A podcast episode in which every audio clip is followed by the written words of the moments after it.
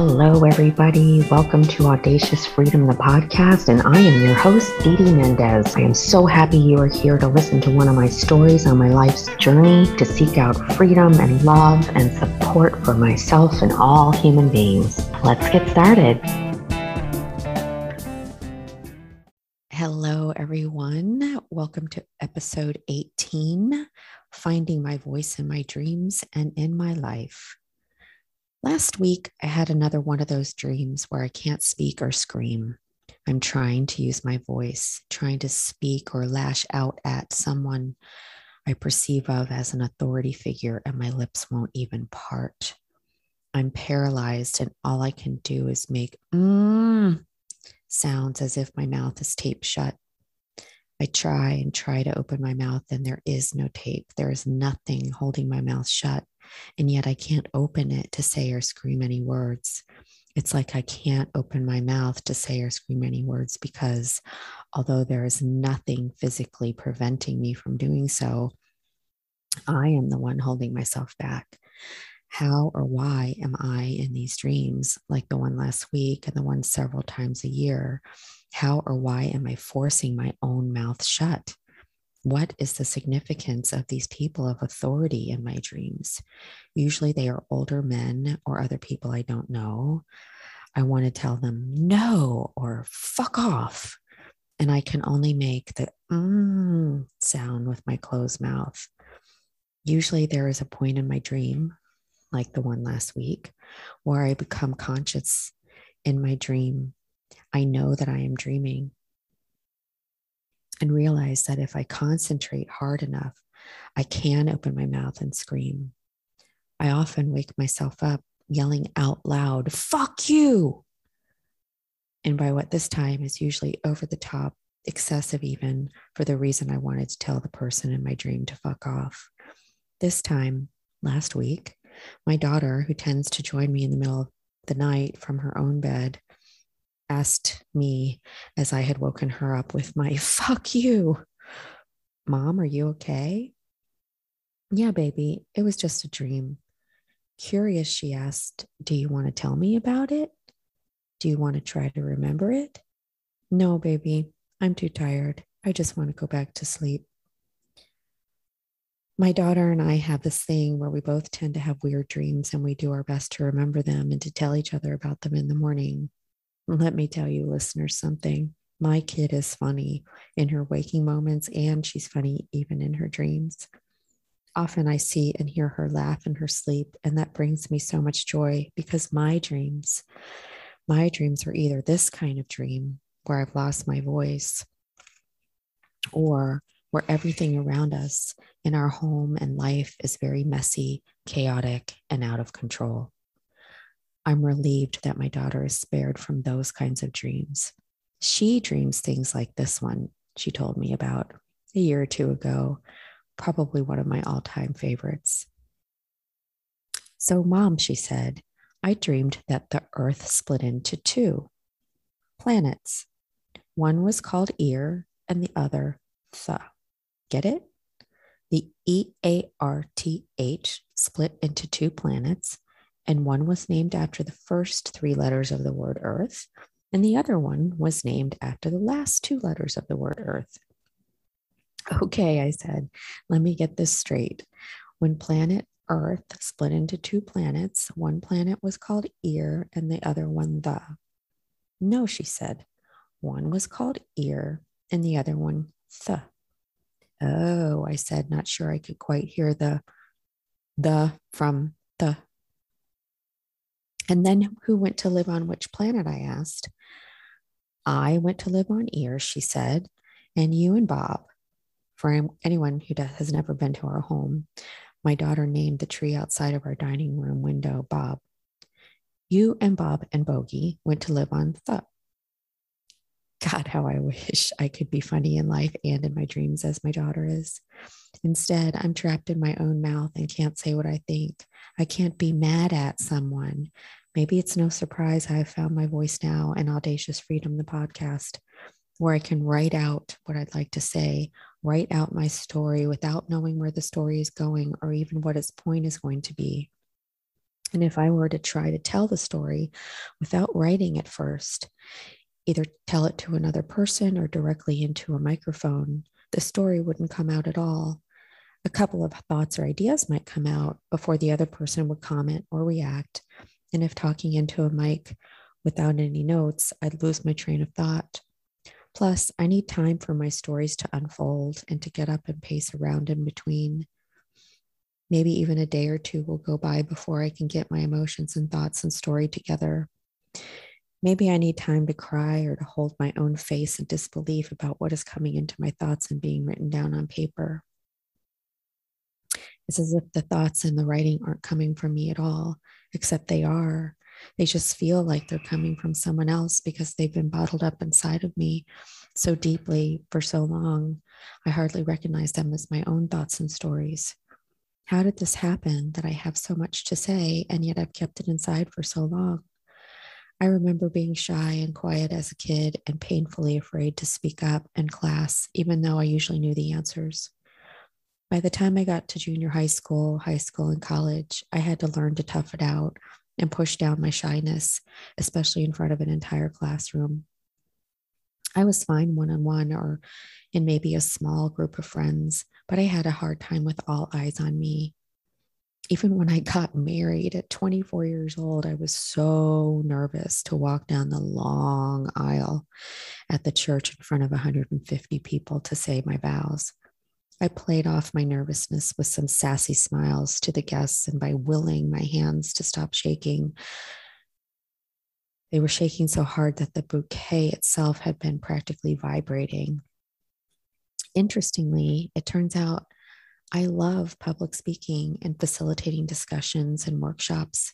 I've done this professionally throughout my career for decades now, and I'm good at it. I'm good at it because I'm prepared with the script often including my stories. And I rehearse, rehearse, rehearse, prepare, prepare, prepare. I use my notes or script, and each time I learn where every word is on each page, I just need the reminders of where I want to go next in my speech or presentation. And I fucking love it. I love it when the audience is engaged and when I make them laugh. I love when I inspire them and they come up afterwards to tell me so it's also really hard to be that vulnerable and to stretch outside of, I don't want to say my natural abilities, because in my bones, I feel called to speak in front of a room. It's stretching beyond my anxiety, I guess. I don't think I appear anxious to my audiences, though boy, do I have to work at it to appear calm and confident. Because without the audience, I am calm and confident in my thoughts and stories. I get nervous about all eyes on me and what they might think of me because my voice is so unique and I'm not going to do and say the things that everyone else is going to do and say, especially some of the people I've known and loved the longest. I want to be loved back, but not if it means I have to do or say some things I don't care to do or say. I need freedom and independence and a lot of downtime. I'm an introvert at heart and often need recovery time after work or an interaction with others. Anyway, why was I given this unique voice with my unique stories when I obviously have cared what other people think about me? I've cared so much about what other people think that I can't speak up to some asshole in my dreams. It doesn't make sense. These random characters in my dreams of this recurring theme are just being jerks and deserve to be told to fuck off. Why can't I tell a jerk to fuck off in my dreams? Why wouldn't I want my voice to be heard if someone deserved it? Does this theme apply in my waking life when I want to use my voice? Well, maybe not when someone is being a dick. I did recently tell an old white guy he was a fucking dick when he elbowed his way in between me and his wife at one of our recently reopened bars now that COVID restrictions are being lifted. He had wedged a bar stool halfway into the space that didn't exist for a seat at the bar and even managed to force his forearms onto the bar while leaning awkwardly forward just an inch or so from my elbow. Much as he deserved it, actually, it was still something I had to remind myself. I didn't have to sit there twisting my back sideways to lean away from his intrusion.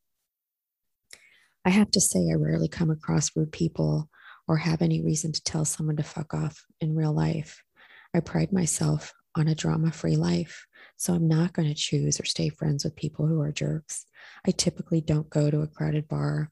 And I think this particular Friday early evening was an anomaly and that it was crowded because it was within the first week that we could go back into bars without any spacing and tables between customers and the bar. Boy, did this old guy maximize the rule for no more spacing at the fucking bar. So, anyway, I did some research about dreams, about dreams where you can't talk or scream. And I found a lot of what you'd expect to read and hear. You can't find your voice in your dreams because you have something to say in your waking life and your relationships, or something along those lines. So I wondered if that rang true for me. Is there someone I want to say something to in my life? Oh, yeah, there's probably a long list I could come up with for sure. Do I want to make that list of everyone who recently or even a long time ago did or said something that I had a reaction to, but didn't ever tell them my reaction? No, I really don't want to go on an after the fact spree of remember when you did or said this thing to me. Well, I need to tell you now what I thought about that then. No, I really don't want to do that. And it's not where I want to put my energy. I do want to think about the common thread or threads in those moments and those memories of the times when I didn't like what someone did or said to me. And the first, and maybe the only thing that comes to me is that I was caught off guard in every case. I was caught off guard in every case because my default assumption about people is good intention and kindness. That's really my default assumption about everyone family, friends, colleagues, even strangers in the community while shopping, at a bar, anywhere. And that's my default for myself to have good intentions and to be kind to everyone. I love language and I have a nerdy habit of looking up the definitions of words. Here's the definition of kind of a good or benevolent nature or disposition as a person, a kind and loving person, having, showing, or proceeding from benevolence. Kind words, indulgent, considerate, or helpful, humane. And the definition of benevolence is the quality of being well meaning, kindness. And for the record, antonyms of kind are cruel, nasty, so, of course, my default is to have good intentions and to be kind to everyone. And I think everyone around me also wants to have good intentions and to be kind. And when I'm on the receiving end of someone's lack of kindness, of their cruelty or nastiness, well, I'm fucking caught off guard. I am knocked over or doubled over trying to breathe because the wind has been knocked out of me. And I lose my voice. Sometimes I can recover quickly enough to stand my ground in the moment. Though the how the thing that person said to me made me feel can stay with me for days, or I won't lie. Sometimes how they made me feel can stay with me for years, or in at least the case of one friend, for over a decade now. That brings me to the famous quote from the inspirational Maya Angelou it goes like this I've learned that people will forget what you said, people will forget what you did, but people will never forget how you made them feel. Oh my God, yes. People, I will never forget how you made me feel, how the wind was knocked out of me because I expect good intentions and kindness from you, and I was blindsided by your cruelty and nastiness. How could your intention be cruelty and nastiness? even if that wasn't your intention and it just slipped out, now that you've said or done this cruel or nasty thing, how have you lived with yourself? How have you not expressed regret and even shame? And Maya, you are an amazing poet, memoirist, and civil rights activist. And I have experienced so much joy from your work, and I have so much respect for you. But if I could sit down with you to chat because you would be on the top of my list of people I'd like to sit down and chat with who have passed on. I got to tell you that I not only never forget how someone made me feel, I also do not forget what some people said or what some people did to make me feel shitty. I realize that this is probably a curse rather than a blessing, that I can remember it all how someone made me feel, what they said, and what they did, right? Is it a curse or is it something I can turn off instead of turn on? I'm not sure. I do know that I'm not going to make that list of people and the shitty feelings they left me with and go out on a road show confronting everyone, even if I can remember exactly how they made me feel and what they said and did. I am going to continue to expect good, intention, good intentions and kindness from everyone, though I am also going to think about how I cannot be so caught off guard if someone acts unkindly. I don't want to become cynical or jaded, but I must be prepared for. I must proactively protect myself from being so easily, even naively, getting the wind out of me. I must also continue to do my best to maintain my own good intentions and to be kind to everyone because I want people to remember how I made them feel.